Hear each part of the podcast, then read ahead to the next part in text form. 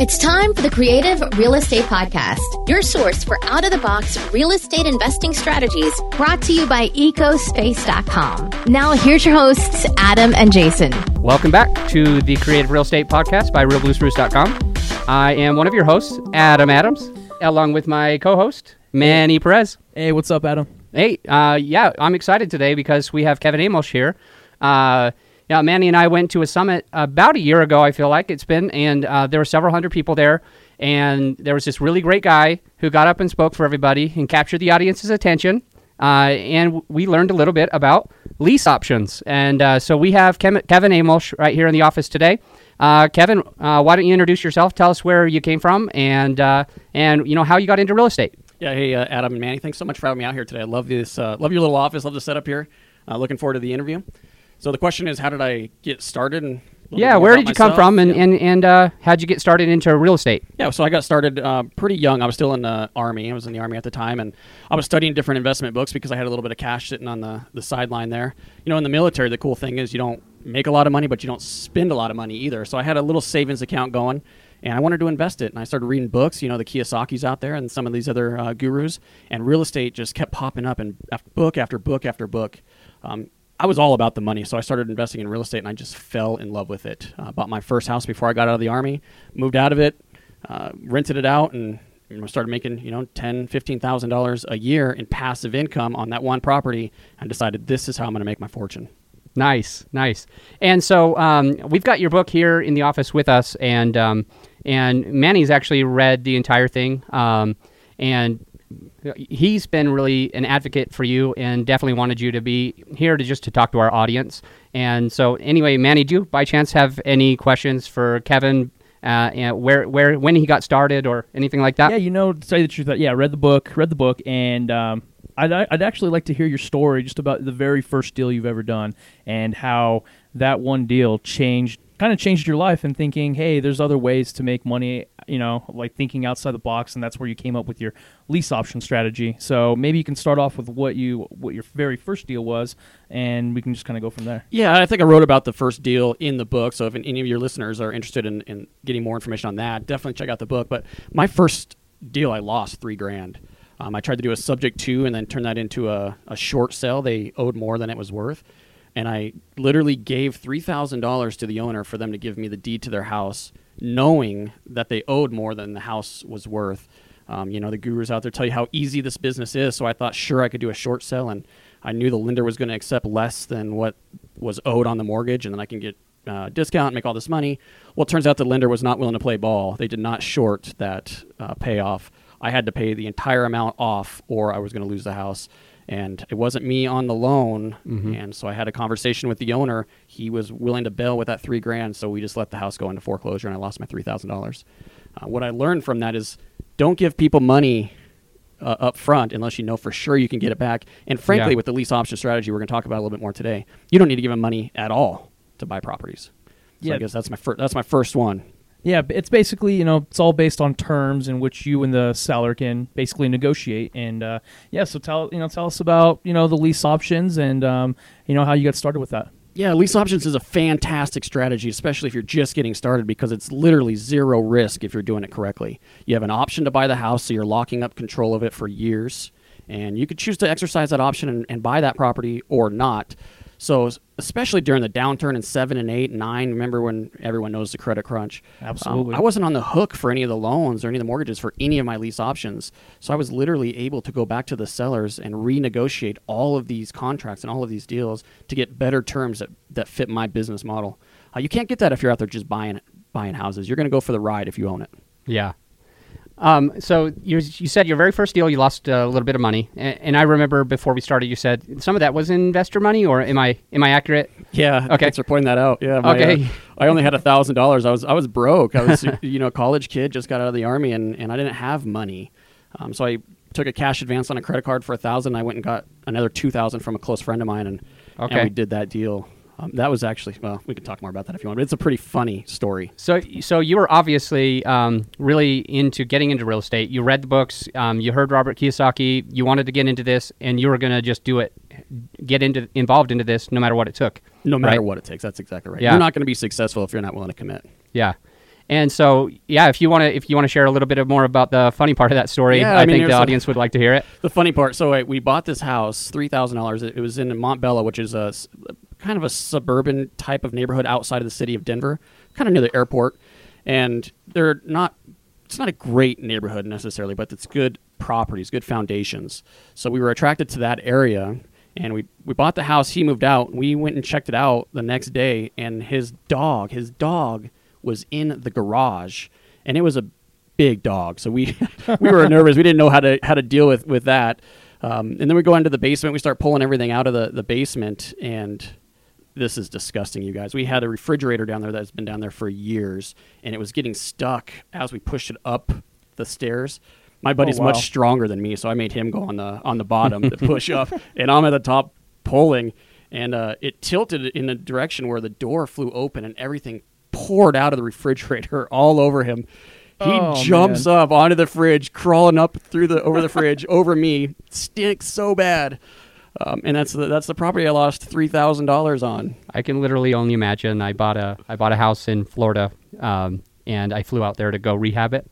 I think that the fridge was um, turned off. The power had been turned off for maybe like two weeks, and that was worse than anything I could have handled. So I, terrible, You said this one's been there for like a year. Yeah, we tried to tie Ugh. it shut with a with an extension cord. It did not hold. And you Jeez. said everything came out and just poured on your friend. Yeah, Oh man, that's uh, that's awful, man. That's a that's a fix and flip blooper kind of. That's, yeah, we that's uh, we have some fun with that one. It's a good thing he was stronger than you.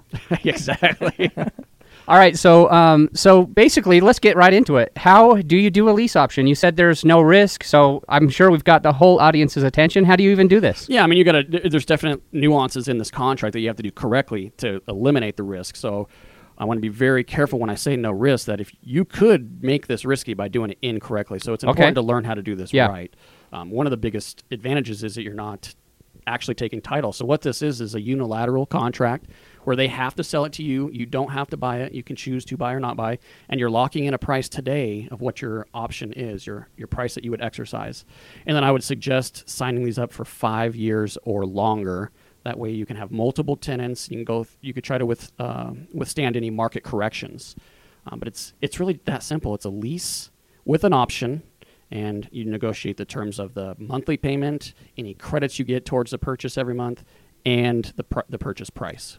You know what the awesome thing is about the whole it's an option is, you know, let's say in 5 years where the mar- market crashes, the house isn't worth what it is. You could literally go back to the seller and just say, "Hey, we, I would like to renegotiate the said terms." Otherwise, you don't have to perform your option, correct? Yeah, and that, that's an amazing advantage. And I've renegotiated several because my career has taken me through two downturns. The last one being the biggest, but I'll tell you what that option of being able to renegotiate that is huge. So remind us, when did you first do? Um, I guess what year was it that you did your first lease option?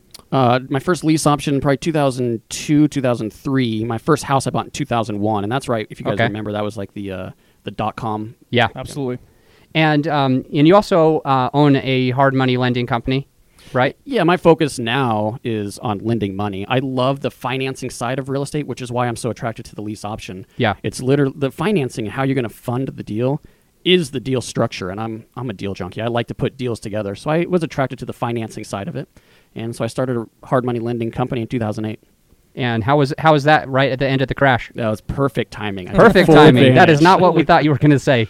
You so know, this is a good thing. Interesting in Denver uh, and across most of the country, I would say this is true. It's very challenging. Mm-hmm. It's low inventory, which creates competition and a really short or small margin between wholesale and retail. You know, when you have a lot of inventory, you have your investors out there buying wholesale prices because no, they don't care what it looks like, and you got your retail guys willing to pay a little bit more, and so there's a bigger gap. When the inventory shrinks, then you have your retail buyers, people who want to live in the house, willing to take the less than perfect property because there's nothing else to choose from, and that drives up the wholesale prices. So it really squeezes the margin. So I'd say right now is the most challenging time for my company that that there's been. Okay. Yeah. Well, I feel like here in the Denver area, um, you know, people are almost banking on appreciation. Like, you know, I feel like that's almost the scariest thing you can do uh, is bank on the appreciation. And uh, I, I just get that sense right now as far as people that are trying to fix and flip and do some of those things. So I uh, 100% understand when you're like, this is one of the most challenging times. Um, yeah, I, I, I get it. I get it, man. Yeah, we need a lot of inventory to be successful. We want lots of houses to choose from, right? Yeah. Yeah, we, we just did a fix and flip, and we we um, really got excited because it, it Arvada um, just appreciated so much just in that short amount of time. In the four months that it took, like Arvada went up like twelve percent. I know, makes you not want to sell it, right? oh yeah, yeah. I think at first we projected it was gonna sell around like 320, 330 ARV, and by the time we listed it in August, it had already shot up to about 370. I think it Wow, was isn't that crazy. amazing. Yeah, so our what we thought was already a good deal just turned into this amazing deal, and uh, yeah, we were very excited about it. So, um, you know, just a real quick uh, as far as the lease option part, um, you know, what's the benefit to the next person? I think you guys did some like you would get the contract, you would have it under lease, and then you would basically set up a sandwich lease option, correct? With Yeah, and a sandwich or- lease option for the listener is basically a lease option for your acquisition when you're buying the property. And then you also do a lease option for your exit strategy for your buyer. And the beautiful thing about that is you can eliminate maintenance risk because you can have your seller who still owns the house responsible for the maintenance, but you could also have your buyer responsible for a portion of the maintenance as well, virtually eliminating you from any of that responsibility. Now, in the real world, does that always happen that way? No, there's probably a chance where you're going to get involved in some of the maintenance, but it's a great way to really get close to eliminating the maintenance risk. So as we're talking about the sandwich lease option, um, well, when I when I heard you speak, I think you were saying do try to go for like five ten years uh, when you're buying. Right. I don't recall. What did you say if, when on the time where you're actually selling that and just staying in the middle? What what do you do? Like two years or what? Yeah, I always go two years or less when I resell it. Okay. And then if it comes to the two years and they don't exercise their option, I'm talking about my tenant buyer or resident buyer, then I would renegotiate with them and probably increase the rent amount and increase the price and then uh, increase my profit.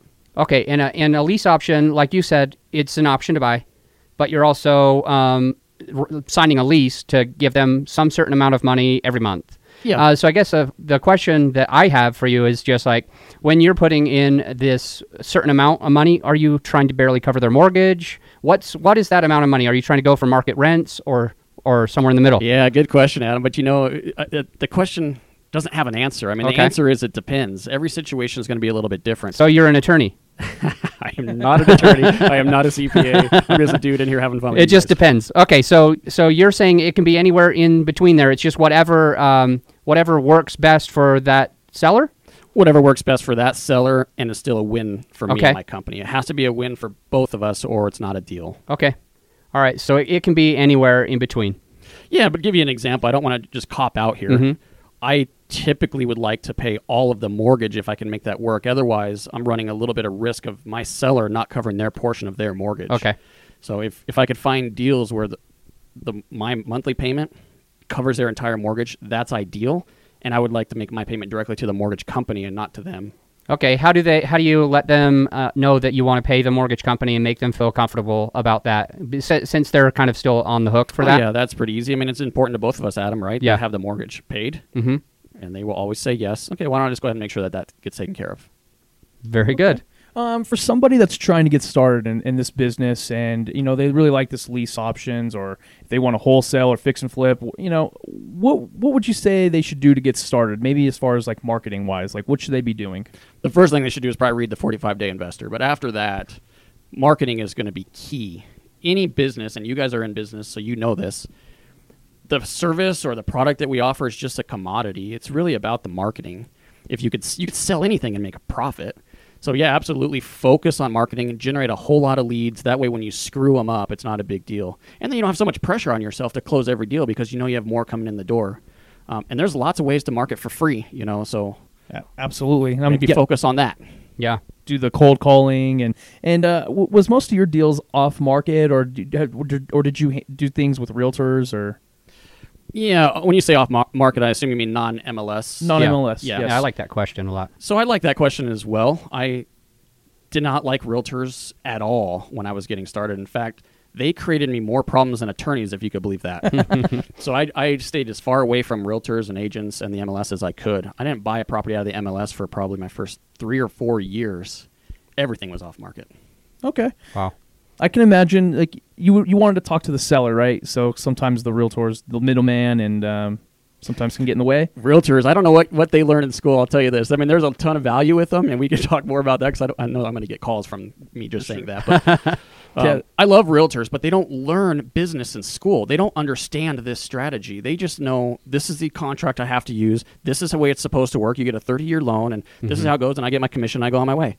But that's not real life real estate investing business. Yeah. So they don't understand it, and they sometimes can get in the way because they went to school and I didn't. So There so this is the, one of the reasons I wanted to have you on is I, I am a real estate broker licensed here in Colorado, and you know I think it's beneficial for you know all realtors to understand different ways to help your clients sell their house if it, you got a you know stagnant listing or you have a buyer but they're self-employed. Like I, I believe that even these strategies, I know we're investors and we're talking about it, but I believe these could also help in that realm. Oh, absolutely. In fact, let me give you an example of where a, a real estate investor, non licensed, can work with a real estate broker and make it a good marriage. Um, you can't, as a broker, typically sell a house with little or no equity because you need to pay off the loan, you need to get your commission, you need to pay the title fees, and everybody needs to get paid. Yep. And if there's no room, it's very challenging for you. But me, I could take that deal and easily profit from it. I could solve the problem and profit. Yep. So that's a good lead for me, right? I have times where a, a lease option is a no equity strategy. It doesn't work so well when there's a lot of equity. So you, as a broker, want those big equity deals to either take down and flip them or to list them. So, and I'm generating leads also. Yep. So wouldn't it be a good idea to maybe share our leads and you could list the ones that I can't help and you give me the ones that you can't help? Yeah. I Yeah, think this is a good time for all you investors who are listening to uh, push the share button and give this to your favorite real estate agent. His name is Manny Perez. Uh, so I want to talk a little bit more about your book. All right. So you did. Uh, we were mentioning before that it, this is kind of. I mean, you went in and kind of reverse engineered everything when you created this book. You you wanted to have everything in order so it was easy for people to understand, uh, to be able to teach this to other people. Um, and so I just want to kind of talk about the process of you writing the book and and what you were going for, uh, which I think will also help people understand. Hey, do I want to get this book? Do I want to read it? Do I want to see like what he has to say? So. Yeah, I'm, I'm glad you brought this up. And in fact, at the Real Estate Investor Success Summit in Denver this year, um, it's on October 28th, I'm going to be talking about how to break through your fear and how to go from seminar to success. So many people, and you guys have seen this too, I'm sure, go to these seminars and they don't ever do anything with it. Yep. And they get these, you know, all these notebooks on their bookshelves and they never look at them again. And, and it's a waste. I want to help people actually convert the knowledge into dollars. And so I'm going to be speaking about that this this upcoming success summit, but I had the same intent when I wrote this book. I want it to be so simple and so easy with the exact words and verbiage to use when you're sitting down talking to someone that there's no excuse for you not to go out and do it.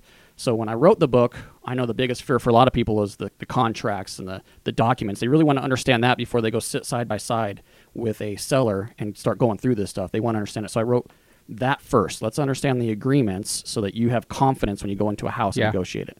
And then I teach you how to find the properties. And I think I only put three methods in there. There's a whole bunch of them, but I want to narrow it down to just three that I know will work for you. Yeah. And then negotiate the deal. There's a five step process when you're in the house that you want to go through to get the seller to say yes to your offers. These are creative offers. Sometimes they're not as easy to understand. So you got to be a very strategic strategy to go through. And you- Strategic strategy. Yeah, yeah, I like it. and you have some scripts then. Yeah, so that the are in scripts are in there. The scripts for the phone calls, the scripts for when you're in the house. The, I mean, it's not the script for in the house is challenging because it's a process that you go through, and it's like a, it's more fluent than that depending on where the conversation goes. But there's words that you can use and language patterns that you can use to to draw out motivation and build up the emotion and get them to say yes to your offer. And a lot of this information's the information that helped you to be able to do over a thousand deals. This is exactly the information I used when I was getting started. yeah. with no money.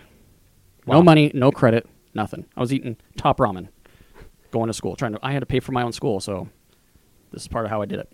So with I, I I can't remember. I think you said you had like a hundred lease options, or am I? I don't Yeah, want to like exaggerate. I, don't it. even know. It's it's over hundred deals that I've done. Lease Yeah. options, subject twos. I've done a bunch of wholesales and fix Yeah. and flips. The lease option strategy is really what got me going and catapulted my career. So uh, with one lease option, what do you typically try to make per door? Uh, is like a hundred bucks a door after everything's said and done? On or- a monthly basis, you're talking Yeah, about? yeah, yeah. Yeah, I'd say a hundred would be on the low end. Okay. You really want to try to make a little bit more than that. Okay, and obviously, I mean, if you got started in 2001 and you're still doing this in the 17s, um, you've you've seen a lot of appreciation as well. So Oh, absolutely. so you're internal rate of return is probably way more than 100, 200, 300 bucks a month. And there's several of them. And so, I mean, this uh, this information that's kind of like in your book um, is very valuable. How uh, do is Thank this you. something that's like available? I think you said Amazon. Yeah, if you just go to 45dayinvestor.com, it'll take you right to the book on Amazon. It's an $8 purchase. is it the number four, the number five, or you spell it out 45? number four, number five. And uh, what was the rest? 44, 5 45dayinvestor.com. dayinvestor.com. And Cool. you, s- and you said for eight dollars. Well, you know, I've read this book, and I think I bought it at the summit last year. And you're right, it was probably like eight bucks or ten bucks. But if you're just getting into real estate, I would totally check this book out, and um, I highly recommend it. So thank you for uh, for writing this up for us. This is Thank awesome. you. Appreciate Uh, that. so, if, if any of uh, the listeners, before we just kind of wrap it up, if any of the listeners want to reach out to you, uh, find you, uh, what's the best way for them to do that? Yeah, the best way to find me is my uh, company, Pine Financial Group. It's just pinefinancialgroup.com. And again, the, the book is 45dayinvestor.com. And I got to tell you guys, I, I do love the lease options. I think this is a great strategy for the beginner. Um, the more of these you do, the more they turn over, the more you make. You get option monies, uh, non refundable. So each time you sell a house, you're going to get three to five grand typically. And, Yeah. and they turn over. They're, your tenants are not going to exercise their option very often. So if you have a if you have these houses turning over every two years and you do six a year, now we're starting talking about some real money. Yeah, and for the audience, that's something it doesn't. I we kind of skipped completely over that a lease option. So when you buy it, you try not to put uh, as much down or, or nothing down for to I get don't your put option. any money down. Zero down for you, and then and then when you go and sell this sandwich lease option where you're uh, in the middle of of two people doing two transactions, you have them put like what five percent, ten percent, twenty percent down. No, it, it sounds crazy, but I'm trying to get two to three percent of the purchase down. if Two you're talking to about three, a, okay. You're talking about a two hundred fifty thousand dollar house on Like the 10 low end. grand. It's five grand. yeah. That's pretty good. Cool. That that's that's really awesome. So this strategy seems like it can work for anybody. Um, I've I've negotiated a couple myself, and um, just real quick, really appreciate you spending your time to just be here with us, share a little bit about the book. And you mentioned something about the summit, which uh, Manny and I both went to last year, which was incredible. I mean, there's hundreds of investors there. We learned a lot. We met a lot of people. It was great for um, for uh, networking. And so I just wanted to find out, I what how much is that? Yeah, this is what you you guys will learn about me. Um, I'm not trying to make money selling education. That's why I sell it for eight dollars. I really Yeah. want to get that into the hands of Yeah. people. Most of the education I do is for free. This summit's the one event that we charge for, and that's because the venue costs money, and the co- coffee's ridiculous. Uh, and then we uh, we also buy everyone a, a drink. We want you to stay after the event Yeah. and have a cocktail and network with some of the other investors and speakers. So we charge 19 bucks for the people to get in, um, and there's no sales pitches allowed from stage. So you're not going to be buying coaching books and tapes. None of that. It's pure education. And this year, I'm excited. Jillian Sidoti is my personal securities attorney. Oh, wow. Um, I've been working with her for years. I've raised over $55 million in private capital, and, and she's helped me with that. And she was kind enough to come out uh, for this one. So she's the only national speaker. Everyone else is local. Nice. Yeah, we're, Cool. we've been in contact with Jillian just this week, I think. So uh, we really respect her. She's she's known nationally, so that's uh, very impressive. Um, and uh, anyway, so she's going to be there. Is she going to be sharing and teaching anything? Yeah, so she's going to be speaking right after lunch, and then her Okay. and I and one other attorney is going to be sitting on a panel at the very end of the day, a, a raising private money panel. Nice. So you get it from the person who's actually raising it, and then, then the legal side. So I think We that'll need to good- buy our tickets now. Well- October what? October 28th. 28th. I'm going to put it on the calendar now. Uh, thank you, Kevin Amos, for being here, for sharing your strategy about the lease option. I I know Manny just had something to say, yeah, so no, I'll give it I over was to say thank you. I think yeah, we'll we'll definitely have our tickets purchased. So we'll see you at the summit, and uh, yeah, we're excited. Yeah, I'll see you guys there. Yeah, thanks for everything, uh, and we'll wrap it up. Bye.